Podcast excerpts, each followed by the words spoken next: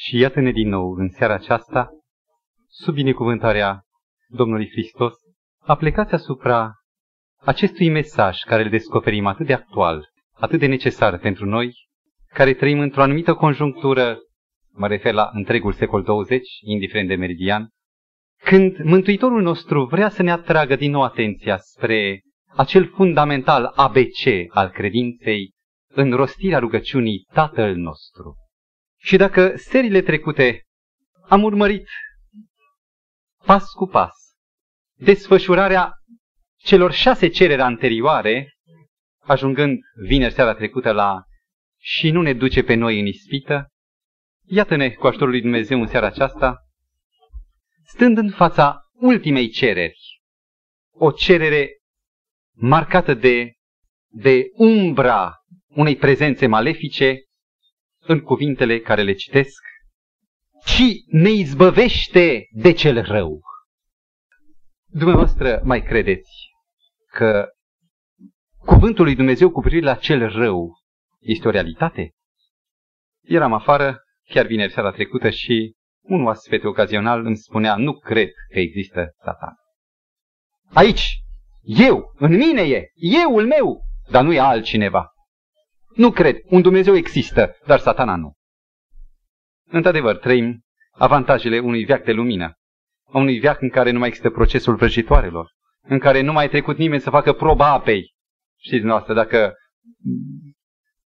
presupusul vrăjitor legat fedeleș cădea la fund, era vinovat, iar dacă plutea împotriva firii, îmbrăcat cu haine, atunci probabil era nevinovat. Nu mai există niciun fel de suport psihic, probabil, care copiii l-ar lua din familiile lor. Niște copii, mergând cu un tată, vizitează mănăstirea Polonez. Și tatăl, un creștin, le explică scenele pe care și le-au reprezentat pictorii când au zugrăvit frescele exterioare și le explică: uite, aici este imaginea iadului, în care sufletele condamnate sunt aruncate în picaș cu capul în jos, și în timp ce totul este reprezentat în negru, în durere, în flăcări, apar doar niște elemente care sunt foarte bine, mersi, se simt la ele acasă. Sunt demonii care cu tridenturi întorc, bagă înăuntru, scot, și copilul întreabă: tăticule, dar când tot suferă, de ce diavolul în iad este ca la el acasă? Până și imaginile îl prezintă pe diavol ca neafectat de tot ce se petrece pe lume, ca unul care este în mod șocant nedreptățit în mod favorabil. Îi se acordă mult mai multe șanse, îi se acordă mult mai multe condiții bune, favorabile chiar în iad. Evul mediu ne-a obișnuit cu reprezentări hazlii. Diavolul reprezentat cu coarne, cu copite, cu piele înfocată, cu coadă, întotdeauna zâmbind și simpatic. Încât Cuvier, naturalistul, încearcă într-o glumă să spună că diavolul este destul de inofensiv. El nu poate devora pentru că coarnele și copitele mărturisesc că e un patruped rumegător și nu carnivor, spunea George Cuvier. De unde această viziune? De unde aceste limite psihologice în fața ideii diavol vrăjmașul? Dacă trecem repede prin devenirea a ceea ce însemnează astăzi creștinism, constatăm că în primul secol, chiar în primele secole, apar angelologii și demonologii, pe care gnosticii, o școală fals creștină, care infestează cu învățături păgâne însuși trunchiul creștinismului, au preluat de la scrierile talmudice acele categorisiri de îngeri buni sau răi, iar scolasticismul evului mediu produce o adevărată știință, de fapt e o pseudoștiință, bazată doar pe presupusurile părinților bisericești, câți demoni sunt, cum sunt împărțiți. De exemplu, scolasticii au ajuns la un număr impresionant, 300 de milioane, sunt foarte puțini în realitate, care sunt împărțiți pe 66 de cohorte, care o cohortă are 666, un număr care trebuie să însemne rău neapărat, de companii, și fiecare compusă din 6666, un joc de cifre în care să dea un număr mai mare. Scolasticul catolic Thomas d'Aquino, în jurul lui 1270, publică o lucrare, Summa Theologica, în care răspunde la 118 întrebări cu privire la îngeri și demoni, prin care pe drept cuvânt își câștigă numele de doctor angelicus, adică doctor în angelologie. La data aceea se puneau fel de întrebări, de exemplu, și se dezbăteau în concilii, câți demoni încap pe vârful unui iac, sau când își începe slujba ocrotitoare un înger protector, la botezul copilului sau la nașterea copilului sau când încă e în gestație. Până și la digestia unui înger se preocupau scolasticii. În întregul Eviu Mediu găsim un gând care se impune. Satana este prezentat ca un Dumnezeu rival. Satana apare mult mai aproape de oameni decât Dumnezeu, care este și el, dar e mai departe. Și ca tare, diavolul este mult mai de temut. Însuși Martin Luther, smuls din această îngustă viziune, păstrează multe reminiscențe. El însuși declara cu ocazie: Satana e mai aproape decât haina, decât cămașa, mai aproape chiar decât pielea mea. Și atunci când apăreau în Wittenberg tulburări la măcelărie sau în piață, el spune: nu sunt oamenii, un demon suflă peste ei. Când în 1527 ciuma mătură Wittenbergul, bietul Martin Luther, un om care avusese experiențe mari cu Dumnezeu, grește în mod tributar de teama diavolului cuvintele: Satana mă trage cu mii de funii și de Dumnezeu atârn într-un singur firicel. Cine e mai aproape? Cine e mai de temut? Cine îngrozește Evul Mediu? Nu-i de mirare că odată cu deschiderea spiritului, cu întoarcerea la Biblie prin protestantism, prin revizuirea întregei viziuni vechi care avea de acum o tradiție milenară, nu-i de mirare că vremurile noastre au plasat pe cel rău într-o sferă mult mai de jos și nesemnificativă. La ora actuală, oamenii se împart în două categorii, în afară de cei care sunt fundamentaliști, care recunosc Biblia ca adevăr. Unii care neagă total existența diavolului, iar alții care recunosc un principiu impersonal al răului, dar nici de cum o persoană, o personificare vie, o ființă a răului. Încât unii teologi moderni sugerează că fragmentul care l-am citit din Evanghelia după Matei 6, cu versetul 13, cine izbăvește de cel rău, susțin că ar trebui să fie o corectare, și anume să se zică cine izbăvește de cele rele. Că sunt multe rele. E și bătrânețea, și boala, este și oboseala, nesomnul, multe cele rele. Dumneavoastră ce credeți despre acestea? Am răsfăit zilele trecute o carte a regretatului frate Pearson, în care prezenta un șir impresionant. Am scos numai din întâmplare două, din experiențele, deci fapte experimentale, demonstrate și trăite în mod foarte real, cu spaimă și cu lovituri, în care s-a manifestat cine oare? Cineva. Fiind în Transval, în Africa, împreună cu misionarul Duplessis, fiind într-o casă de oameni buni ospitalieri, intră un sătean îngrozit, strigând: pietre plouă, cad pietre perfect vertical de nicăieri. Nimeni nu le aruncă, dar cad, intră în casă, pe lângă. Foarte interesant, tavanul e întreg și cad pietrele în casă. Și atunci gazda spune: dar n-ați fost la vrăjitor? Zilele trecute n-ați făcut voi ce ați făcut sărbătoarea? Ce am fost, dar degeaba. Și atunci se hotărăsc cei doi să meargă acolo la fața locului și spune unul dintre ei: adunați pe toți în cea mai lovită casă. Acolo ne adunăm. Se strâng cu toții, tot satul îmbulzit, speriat. Și apar cu Biblia în mână, citesc care este lucrarea diavolului. Și cum Domnul Iisus Hristos a înfrânt pe diavol, la sfârșit se încheie cu o rugăciune și pietrele nu mai plouă. Și n-au mai plouat deloc. S-au întors la fața locului, fericiți oamenii se interesează de Evanghelie, diavolul a fost înfrânt. Și în India de Sud, în 1950, în jurul anilor aceștia, acest autor are un contact direct cu o demonizată în care adunați mulți să vadă înfrângerea zeului creștinilor la rugăciunea simplă, persistentă a misionarului. Demonizata cade jos, strigă: lăsați-mă, lăsați-mă, ce aveți cu mine? Cu o voce bărbătească. Și în cele din urmă rămâne neputincioasă, fericită că a fost eliberată de puterea care o ținea roabă. În anii seminarului am întâlnit o carte deosebită, Secretele Lumii Spiritelor, cu niște relatări atât de neobișnuite, ele sunt valabile, adevărate, atât de neobișnuite încât șochează pe cel care le citește. Noi suntem foarte dezinformați și probabil obstrucționați cu o imagine falsă a evului mediu despre vrăjmașul, încât ar trebui să spunem: haideți înapoi la Biblie, să vedem ce spune cuvântul, ce spune Domnul Hristos și să ne punem în gardă, căci dacă este un vrăjmaș viu, este cel mai important să știm cum să ne păzim de el.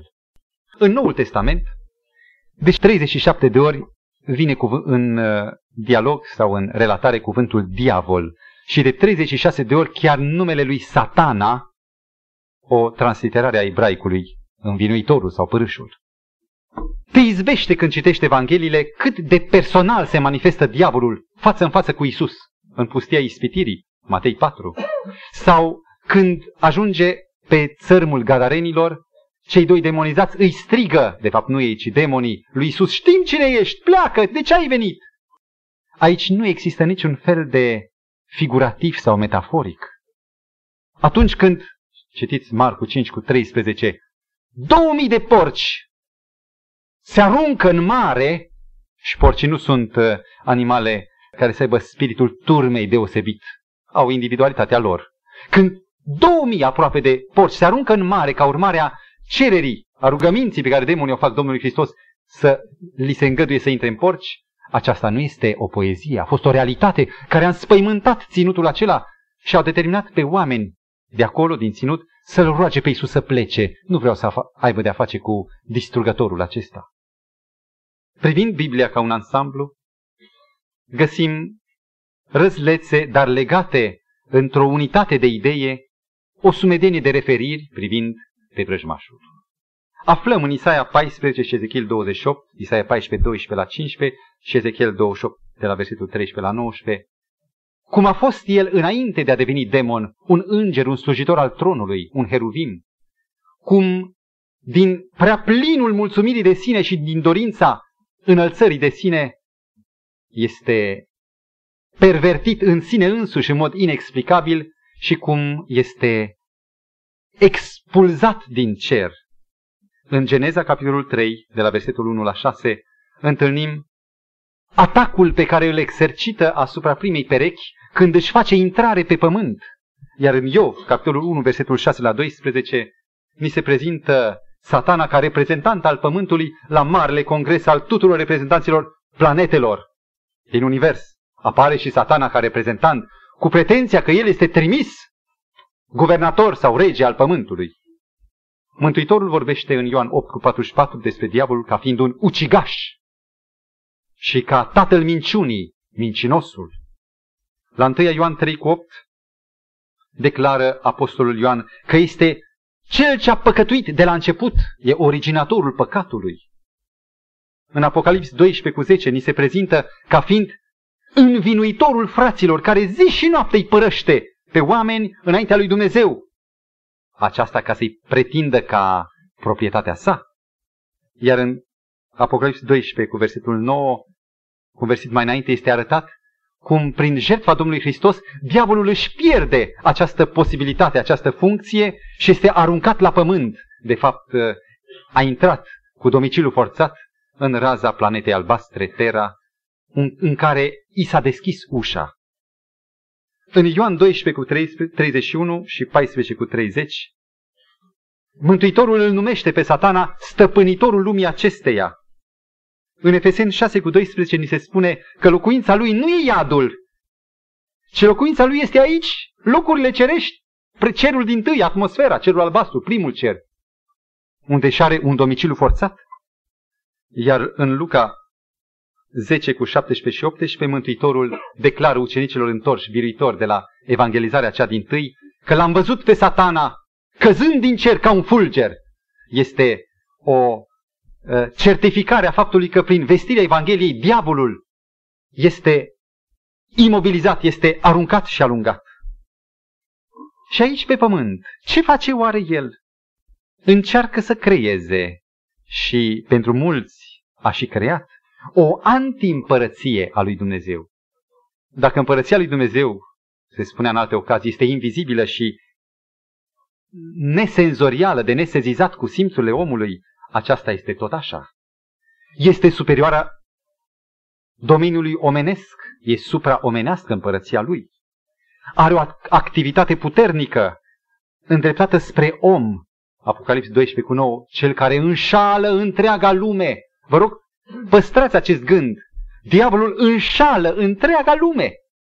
Chiar pe cei care, probabil într-o măsură oarecare, se consideră creștini. Are mesageri puternici. Proclamă un fel de mister, un fel de religia misterelor. Oferă providență, călăuzire. Nu se zice noroc, ci că am avut șansă, noroc. Deci oferă o providență, tot timpul paralelizează, creează un duplicat, o variantă împărăției cerurilor. Și oferă mântuire prin proceduri, prin anumite căi, oferă și mântuire, bineînțeles, mincinos. Acordă har, păcătoșilor le spune că e har din belșug. Acordă și judecată, la moarte nu mai e niciun fel de har, ești păcătos și ia și ultima nădejde. Construiește un cer fals și construiește un cer fals cu un Dumnezeu fals. Aceasta este grija numărul 1. Să nu credeți că prima îngrijorare a lui e să producă cataclisme. Acestea sunt incidentale în măsura în care Dumnezeu îi îngăduie. Dar primul gând, prima grijă e să construiască această anti-împărăție a lui Dumnezeu. Este limitat. Să nu credem că diavolul poate face orice. El este o făptură, nu e Dumnezeu. El nu poate să acționeze decât în cadrul legilor naturii. Deci nu supranatural, deși e supraomenesc. La nivelul nostru este supraomenesc. Ne convinge că ar fi chiar supranatural, dar în fond el se încadrează doar în legile naturii. Se folosește de aceste legi ale naturii. Când e un cataclism pe care el îl produce, aparatele înregistrează, seismografele înregistrează mișcări reale, naturale. El este un mare expert și un adevărat savant al lumii naturale.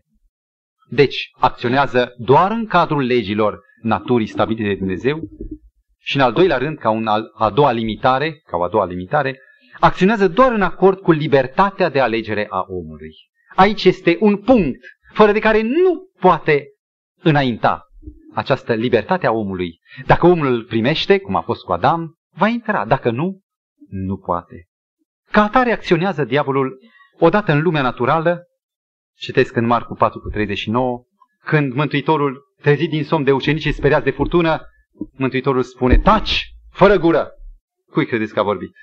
Furtuna care s-a ischit atât de deodată, atât de subit, care a uluit pe vâslașii experimentați. Cine se afla în spate și a cui intenție o mustră? Taci fără gură. Marea n-aude. Nu era doar o personificare, o vorbire figurativă. În Luca 13 cu 16, natura umană este atacată, deși sufletul nu. O femeie legată de diavolul într-o neputință, un duh de neputință. Și era slăbănoagă sau cocoșată, gârbovă. Dar ceea ce este mai teribil este că atacă mințile oamenilor. Ioan 13 cu 27 scrie că Satana a intrat în Iuda. Fapte 5 cu 3. Petru îi strigă lui Anania, cum de ți-a umplut Satana inima? Are acces la inimă, la minte? În Efeseni 2 cu 2, Pavel ne spune că duhurile răutății lucrează în fiii neascultării, lucrează în, nu numai în afara lor. Ar merita să ne oprim 3 minute asupra unui mic capitolaș al expunerii numit posesiunea demonică sau demonismul, demonizarea. Ne obișnuim să folosim acest termen, mai ales pe bază biblică, evanghelică, în cazul unor manifestări brutale, violente, nemotivate și necauzate de un agent patogen, ci subite, nelegate de o deficiență organică. În Biblie, dacă suntem atenți, descoperim trei forme de demonizare, două vizibile, una invizibilă, cea mai periculoasă și cea mai gravă. Prima formă este cea întâlnită în Matei 8,28, în care diavolul afectează și trupul și psihicul deopotrivă. Sunt acei înnebuniți, marcați de o forță mai puternică decât ei, când nu se mai pot împotrivi. Există și un al doilea caz, un al doilea tip, întâlnit în Fapte 16:16, și anume în care demonizarea este doar la nivelul sufletului. Se vorbește despre o femeie care avea un duh de piton sau un duh de ghicire. Fizic nu era vătămată, putea să facă și alte slujbe, decât că spiritul ei era controlat de un alt spirit. În acest caz, demonizarea este vizibilă. Este o demonizare în care personalitatea omului, într-o proporție mai mică sau mai mare, este distrusă, afectată. În timp ce a treia formă de demonizare este cea mai de temut, pentru că nu are forme vizibile. Prin căi comune, ispite, tentații, voința omului, treptat și în repetate rânduri, se alătură conștient și gradat ispititorului, până acolo încât omul adoptă trăsăturile naturii lui Satana și devine un duplicat omenesc, în timp ce el crede că este autonom, e independent, el face ce vrea. El nici nu crede în diavolul, dar trăsăturile, caracterul lui se manifestă în oameni. Aceasta este o formă cumplită care poate exista și în biserică, păstrându-și calitatea de membru, netaxată, în care lipsa de milă, lipsa de împreună simțire, mândria, nesmerenia, toate acestea marchează un anumit grad în această formă a treia, cea mai cumplită. Iuda și marii preoți, nu erau ei în aceasta? Ei slujeau la templu, făceau rugăciuni, n-aveau treabă cu demonii, dimpotrivă, rosteau exorcisme. În schimb, Satana a intrat în Iuda și în marii preoți și i-a stăpânit de plin. Amintesc doar un cuvânt, că există o diferență între boală psihică și între demonism sau demonizare. Nu pot să spun mai mult decât două texte. Domnului Hristos îi se aduce un demonizat care era posedat de un duh mut și surd, adică l-a surzise și l-a muțise. În cazul acesta, Domnul Hristos poruncește demonului să iasă din mutul și surdul demonizat, Marcu 9:17-25, în timp ce în Marcu 7, același evanghelist l-am ales, cu versetul 31, un mut născut organic mut și surd este vindecat nu prin scoaterea vreunui demon, ci îi bagă Domnul Hristos degetele în urechi, îi spune deschide-te și omul acela vorbește și aude. Deși seamănă boala organică de compensări biochimice care n-au legătură cu demonizarea, în timp ce demonizarea este altceva. Mântuitorul ne-a învățat și vrem să ne apropiem un pas mai mult de miezul prezentării. Ne-a învățat să ne rugăm așa: și ne izbăvește de cel rău. Ne-am putea să cerem acest lucru lui Dumnezeu, dar dacă noi înșine nu știm cum înrobește Dumnezeu, nu vom ști ce să așteptăm de la această rugăciune și ne dezrobește sau izbăvește. Cred că trebuie să ne aplecăm în mod special asupra modului în care diavolul reușește să capaciteze, să înjugheze pe oameni. În mod concret, aș vrea să vă prezint o întâmplare reală pe care o prevestește o femeie, astăzi sora noastră, Alice Robbins, într-una din revistele Review and Herald din 1980. Aș vrea să vă prezint cât de aproape, fără adausul cuvintelor mele, ceea ce am găsit că este reprezentativ. M-am născut romano-catolică, spune ea. Părinții mi-au dat o educație religioasă și am aflat de la cei care s-au ocupat de educația mea că Iisus a murit pentru a deschide porțile raiului prin care cei buni să intre. Cei buni. Nimeni nu mi-a spus că Iisus a murit pentru păcatele mele sau pentru păcatele noastre. Mi s-a mai spus de asemenea că există un iad veșnic în care, de îndată ce mor, păcătoșii sunt pedepsiți prin vâlvătaie de Dumnezeu. Și la 5 ani, printr-o împrejurare nefericită, m-am ars la mânuță, tare.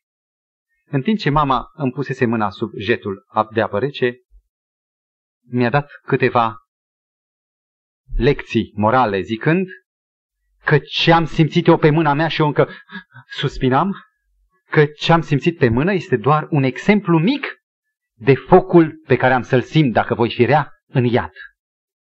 Și în timp ce plecam rănită fizic, dar mai ales traumatizată de aceste cuvinte sufletește, a trecut prin mintea mea următorul gând.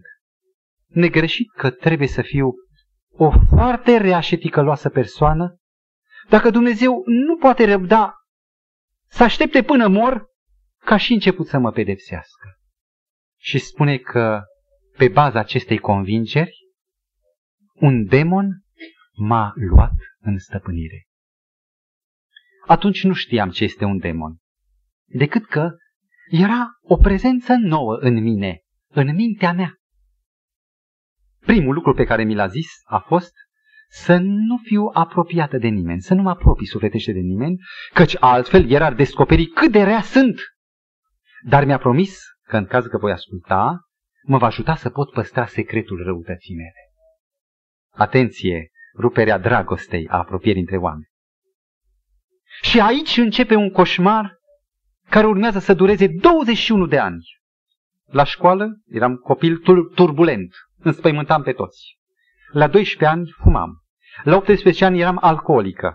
La 20 de ani eram narcomană.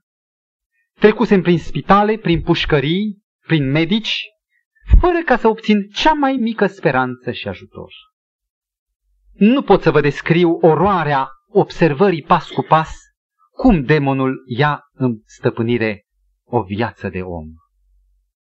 La 20 de ani m-am căsătorit cu necredincios. Parantetic, era primul act de apropiere de un om în care diavolul se supără. M-am căsătorit cu necredincios și am avut primul copil. Din momentul acela s-a instalat o teroare, o teamă constantă că demonul îmi va vătăma și îmi va smulge familia. Odată eram la masă, demonul, deci o mână nevăzută, a ridicat cuțitul și l-a aruncat spre soțul meu la o eroare de câțiva centimetri de capul lui.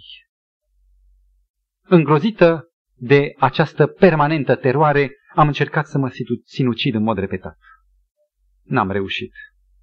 Când s-a născut al 3-lea copil, a avut loc tragedia. Într-o noapte, soțul i-a plecat, eram doar eu cu copiii și al 3-lea copil, mititelul, s-a trezit subit țipând. Mi-am dat seama că nu este un țipăt, un plâns normal. Și atunci, vrând să mă scol, am constatat că demonul încearcă să mă ia în stăpânire. Pe cât mă luptam mai tare, cu atât copilul urla mai tare și eram mai neputincioasă. Până când am rămas paralizată, doar lacrimile curgându-mi pe obraz, până când copilașul încet, încet n-a mai țipat. Și după 9 ore, revenindu-mi în putere, lăsându-mă, am fugit la copil să-l găsesc, tăcut și rece. L-a omorât. Uluită de această nenorocire, îmi purtam tensiunea înăuntru, pe de afară păream aparent calmă. Singura mângâiere era că fetița era în ceruri cu Iisus, după cum credeam atunci, unde demonii nu pot să o vateme. Și ca unică eliberare pentru mine, gândeam că tot moartea ar fi salvarea mea. 2 ani și jumătate am încercat de 15 ori să mă sinucid, de fiecare dată nereușit, mulțumiri fi aduse lui Dumnezeu, spune. Și în sfârșit, fiind în Clarksdale, Mississippi, la un motel s-a produs marele eveniment. Soțul i-a plecat, copiii se aflau afară și din curiozitate am găsit în geanta lui, a soțului, Noul Testament primit de la Air Force, unde slujise. Am luat-o cartea din curiozitate și nu m-am mai putut opri din citit. Mi se părea minunat ce aflam, dar de necrezut îmi spunea vocea din mine că nu e adevărat. Și tot citind am câștigat convingerea că acolo este adevărul pur, că Iisus a murit pentru mine, că eu puteam fi eliberată. În timp ce eu citeam, demonul a încercat să-mi smulgă cartea. Mi-a întunecat ochii ca să nu văd. Și totuși, cât puteam miji, atât citeam. Când convingerea a pus stăpânire pe mine, m-am aruncat pe genunchi și am încercat să strig către Iisus. Dar am fost mută. Și atunci, neputând face altceva, am ridicat doar pe genunchi fiind mâinile mele spre cer, știind că Iisus mă vede și mă cunoaște. Și atunci s-a produs miracolul. Ca o povară mi s-a luat deodată de pe sufletul meu, de la mine, și am primit un incredibil simțământ de lumină și de libertate. Iubirea lui Iisus m-a copleșit și cuvinte și lacrimi au izbucnit în laudă și mulțumire pentru eliberare. Știam că niciun demon nu mai putea sta în fața dragostei lui Iisus. La 26 de ani, calvarul se termină, iar după încă 12 ani, prin vocea profeției, un post de radio adventist, am aflat tot adevărul biblic, cu tot adevărul doctrinal, așa cum este scris, și am devenit eu și cei doi copii ai mei membră a Bisericii Adventiste. Și încheie articolul: există speranță pentru un demonizat. Eu știu asta. Iubiți frați, am dat aproape literal acest fragment ca să ne bucurăm de puterea care este în Iisus Hristos. Cum ne înrobește diavolul? Ce ați putut reține din această prezentare? Și ați observat că obiectivul pe care încearcă să-l atingă, să le ia în stăpânire, este voința. În clipa în care o învățătură străină a insistat în mintea ei și ea a crezut-o, deci pe baza accepțiunii de principiu, diavolul în mod necinstit a pus stăpânire pe un copil. Deci nu totdeauna un demonizat este și un vinovat. Dar cum poate ajunge să stăpânească voința? Prezint în mod didactic două moduri în care lucrează propriu-zis să ia în stăpânire. Ele se interferează, nu sunt doar una sau doar cealaltă, merg de obicei împreună, dar le prezint didactic disparat. În primul rând, firea. Satana încearcă să influențeze voința omului, voință pe care nu poate controla, prin impulsiile firii pământești, prin ispitele senzoriale. El atacă mai întâi senzorii, atacul fizic, apoi prinde reacțiile subtile ale psihicului meu și apoi intuiește dorința. El știe, după prima ispită în Eden, care sunt punctele de insistat: pofta, mândria, spiritul de independență și de înălțare. Aceasta este calea populară, vulgară. Dar punctul, teatrul de luptă cel mai dramatic, unde se întâlnește și prima cale de atac, este cea pe care am numit-o a doua, mintea. 2 Corinteni 4:4, Pavel spune că a căror minte necredincioasă a orbit-o Dumnezeul veacului acestuia. Atacă și pune stăpânire pe judecată. Cum e posibil ca un demon să aibă acces la mintea și la inima mea? Nimeni n-a putut explica. Și nu este demonstrabil, decât că am un răspuns pentru cei care acceptă mai ușor parapsihologia decât scriptura. Dacă e posibilă hipnoza, un acces la minte, fără a folosi organele de simț, ci doar voința, când cel hipnotizat vrea, ci doar acțiunea spiritului asupra spirit, vă mai mirați cum e posibil diavolul să aibă acces la mintea noastră? Și dacă telepatia, afirmă parapsihologia, în paranteză fiind zis și telepatia și hipnoza sunt forme ale spiritismului, dacă și telepatia asigură un transfer de gânduri sau de sentimente, de senzații, de la minte la minte, fără mijlocirea senzorilor. Nu vă complicați cu întrebări prea multe, Satana este foarte familiarizat cu sistemul nostru nervos. În conformitate cu legile fizice și psihice, el acționează asupra omului. Și acționează tocmai în străfundul sufletului, acolo unde omul consideră că se află cel mai intim eu al său, subconștientul. Acolo unde sunt eu. Ei, ce surpriză să descoperi că ceea ce noi numim subconștient, nu în accepțiunea depozitului de informații, de simțăminte, ci a bateriei care generează inițiative, să descoperi că acolo este influența diavolului sau influența lui Dumnezeu, manifestate în așa numitul subconștient.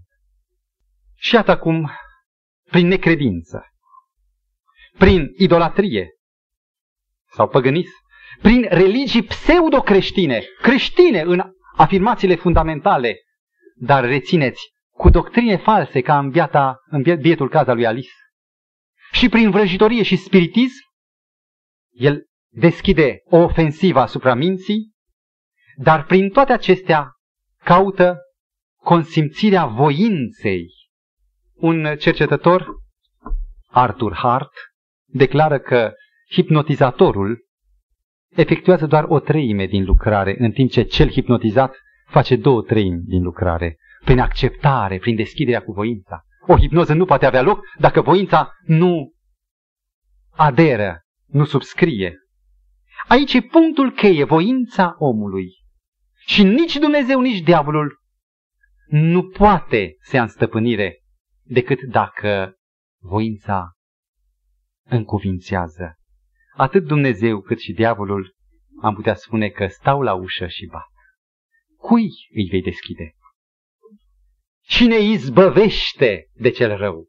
Dorim să insistăm în ultima parte a prezentării asupra celei mai frumoase solii din Biblie, izbăvirea, eliberarea de cel rău.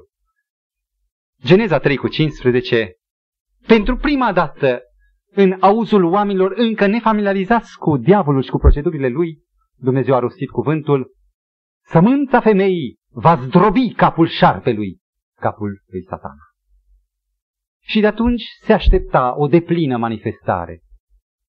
A zdrobit capul șarpelui. Isaia 49:24. Se poate lua prada celui puternic, se întreabă profetul, și poate scăpa cel prins din prinsoare.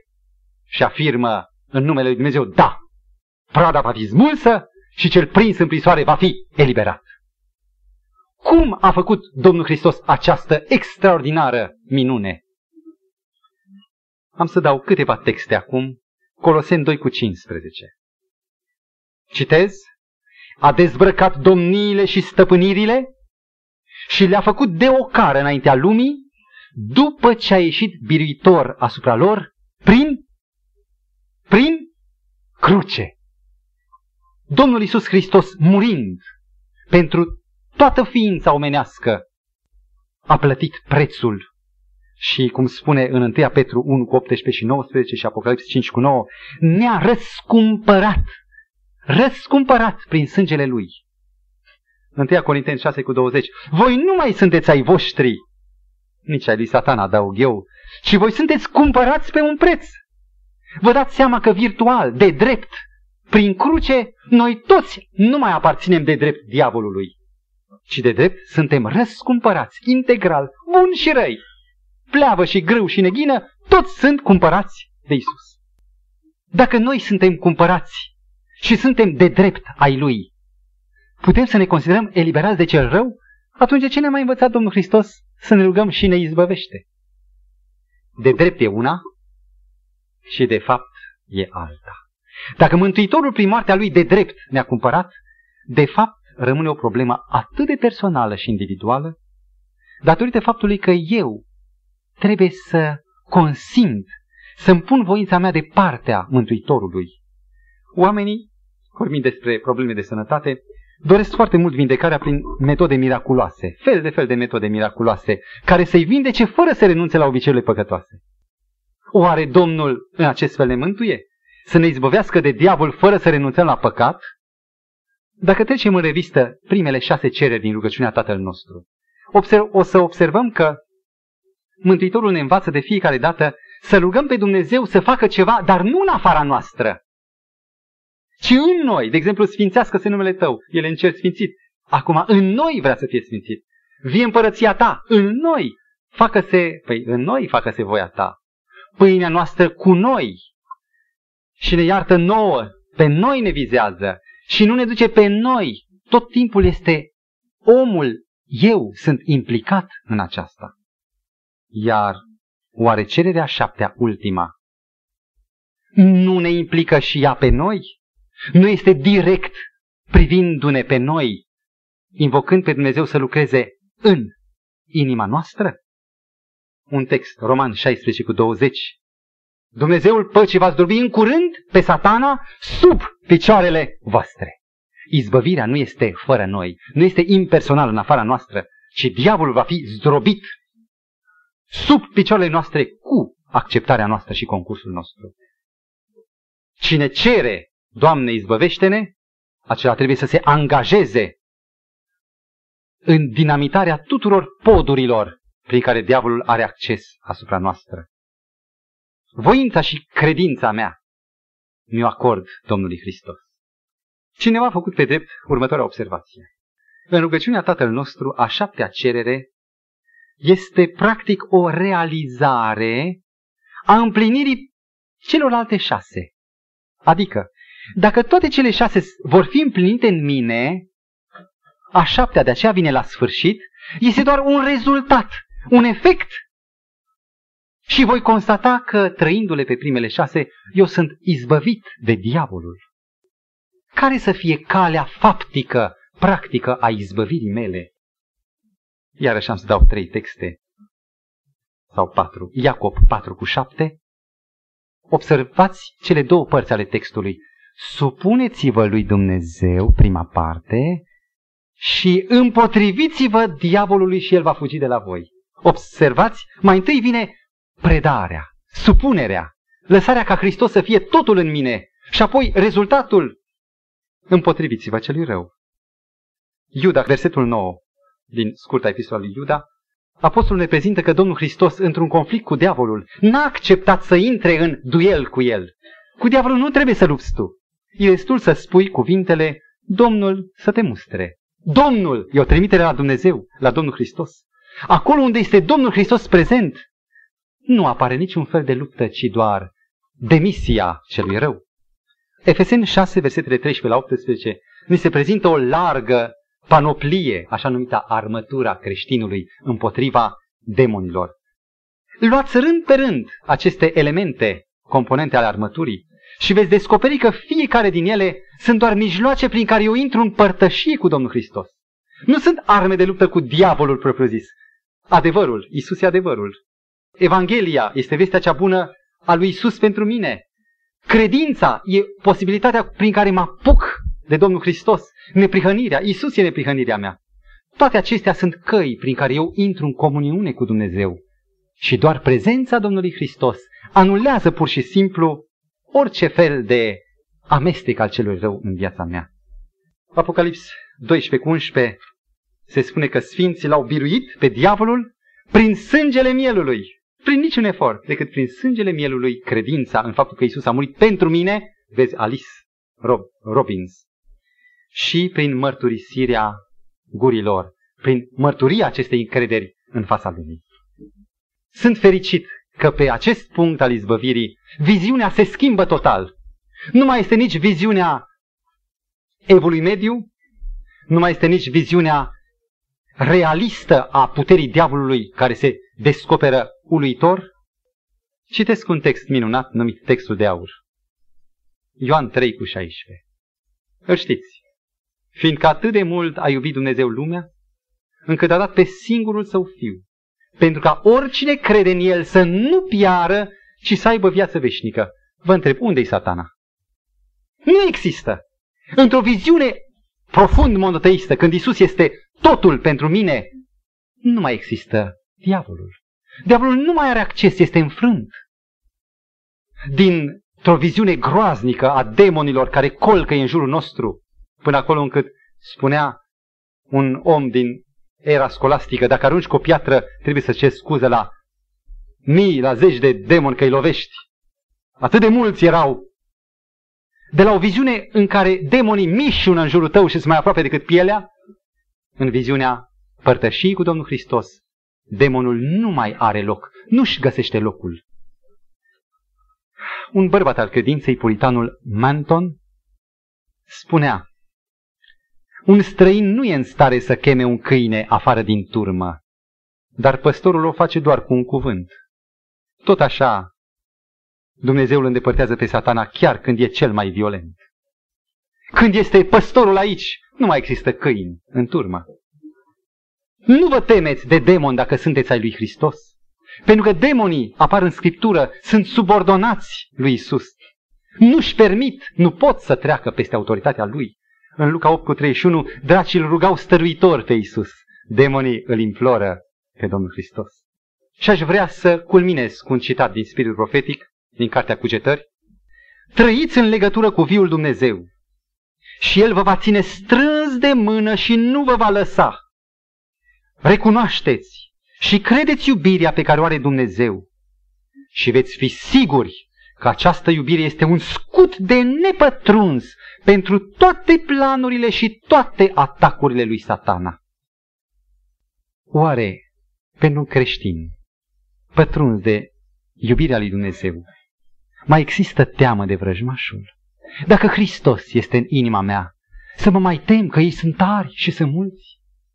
Amintiți-vă de Ioan 3,16. Nu există nici urmă de demon.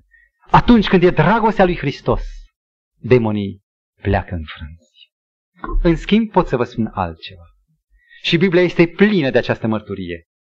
Și anume, dacă ne-au slobozit îngerii întunericului, Biblia vorbește în schimb de serviciul îngerilor buni, care sunt mesagerii Domnului nostru Iisus Hristos, stăpânul nostru, Domnul nostru și fratele nostru și prietenul nostru. Și nu trebuie să știm prea mult să facem angelologii.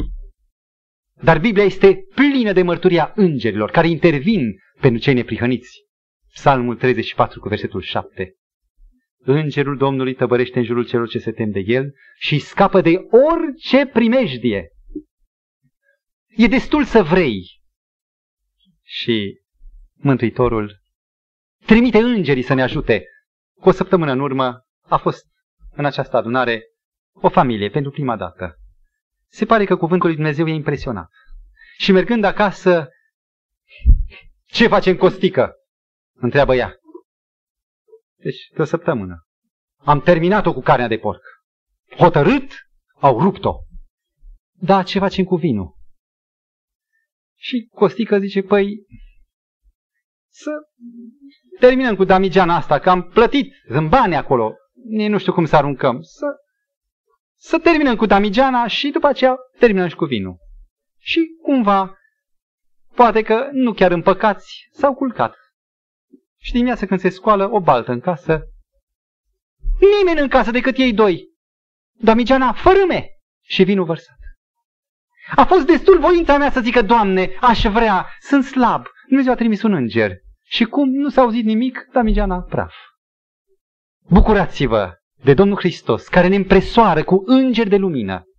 Și ca să fie bucuria și mai deplină, dați-mi voie să închei cu o relatare în Guide 1986, prezentată de o tânără Maria Weissfacher, o evreică convertită la creștinism, o misionară a Domnului Hristos, tânără de vreo sub 20 de ani, care în mod special lucra în New York cu familiile de evrei, vizitând mai ales copiii acestora.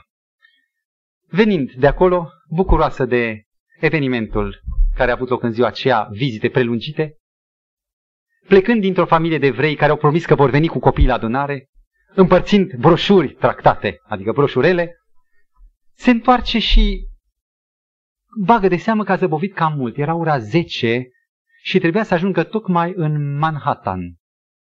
Coboară în metro, ia metroul și constată cu părere de rău că a greșit metroul. Era un metrou care o ducea în altă parte, de unde trebuia să mai meargă pe jos o stație bună de metrou, ceea ce e destul de mult, noaptea prin cartierul Harlem.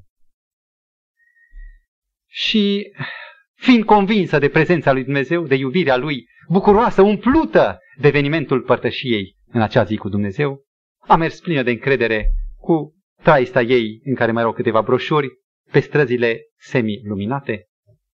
Mergea, nici nu se gândea la pericole. Se gândea la fețele senine, când odată o mână o apucă din spate și o zmucește, trăgând-o, târând-o într-un gang beznă, întuneric. Fata piciorului se moaie, nu poate opune nicio rezistență, când vrea să țipe, deschide gura, dar nu iese nimic.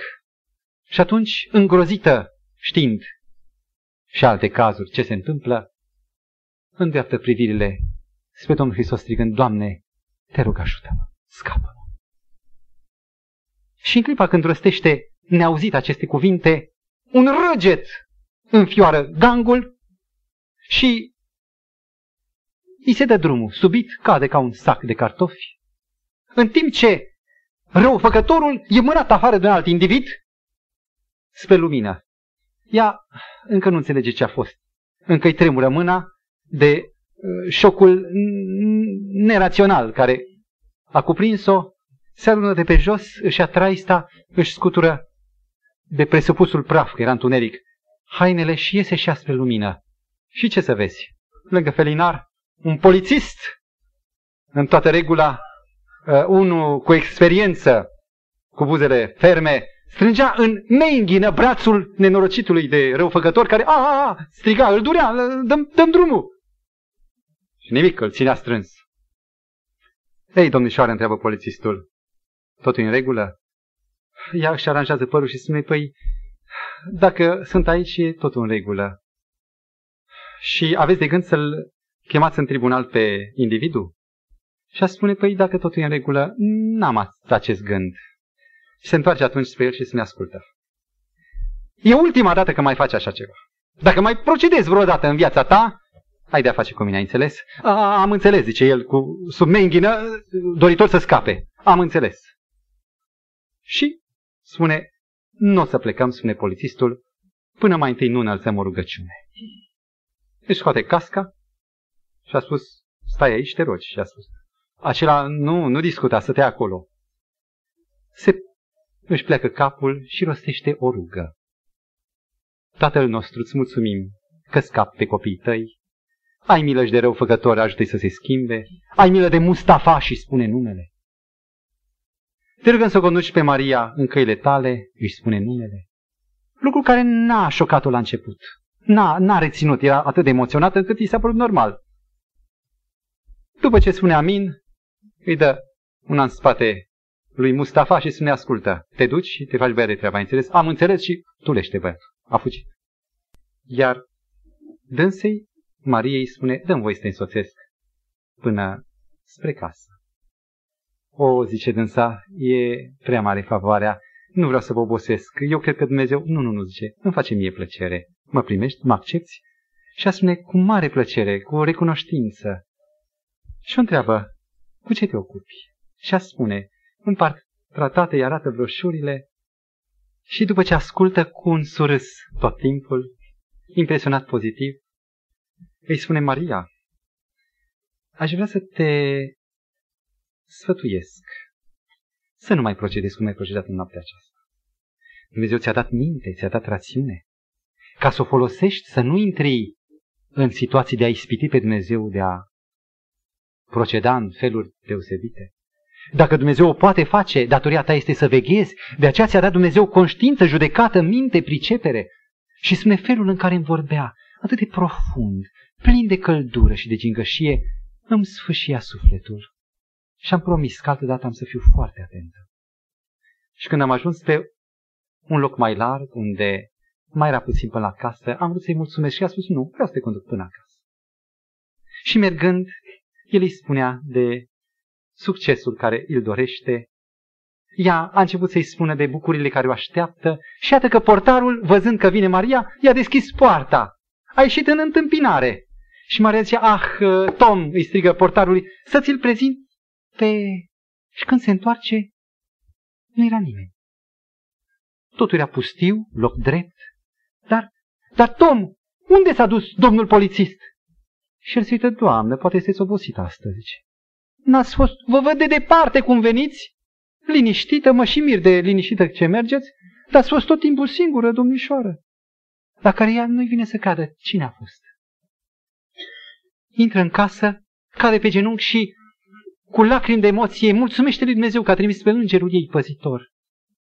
Somnul nu s-a lipit în noaptea aceea și așteaptă zorile ca să dea telefon la postul de poliție. Alo, spuneți-mi, vă rog frumos, în noaptea aceasta, ce echipaj ați avut dumneavoastră în raza cutare și în raza cutare? Și să ne pare rău, n-a fost niciun individual, ci numai echipaje, 3 echipaje motorizate pe mașini. 3. A dat telefon la alt post. N-am avut niciun individual, niciun om, am avut doar călări 2. Cine a fost? Sunt fericit pentru această împlinire a cuvântului lui Dumnezeu. Noi trăim pe un pământ bântuit de demoni, dar primirea lui Hristos în inima noastră poate să schimbe valea aceasta, pustia asta plină de spini și de spaime, într-un drum neted, într-o pustie înflorită, într-o grădină plină de trandafiri, în care să vedem prezența îngerilor buni, să ne bucurăm de izbăvirea pe care ne-a învățat să o cerem în rugăciunea Tatăl nostru și ne izbăvește de cel rău. Și facă Domnul să ne bucurăm de cuvântul Său și să descoperim marea puterea prezenței lui Iisus în inimile noastre, ca să-L putem veșnic preamări în practicarea acestei rugăciuni și în demonstrarea puterii Lui pe pământ în fața Universului. Dumnezeu să facă aceasta pentru fiecare dintre noi. Amin.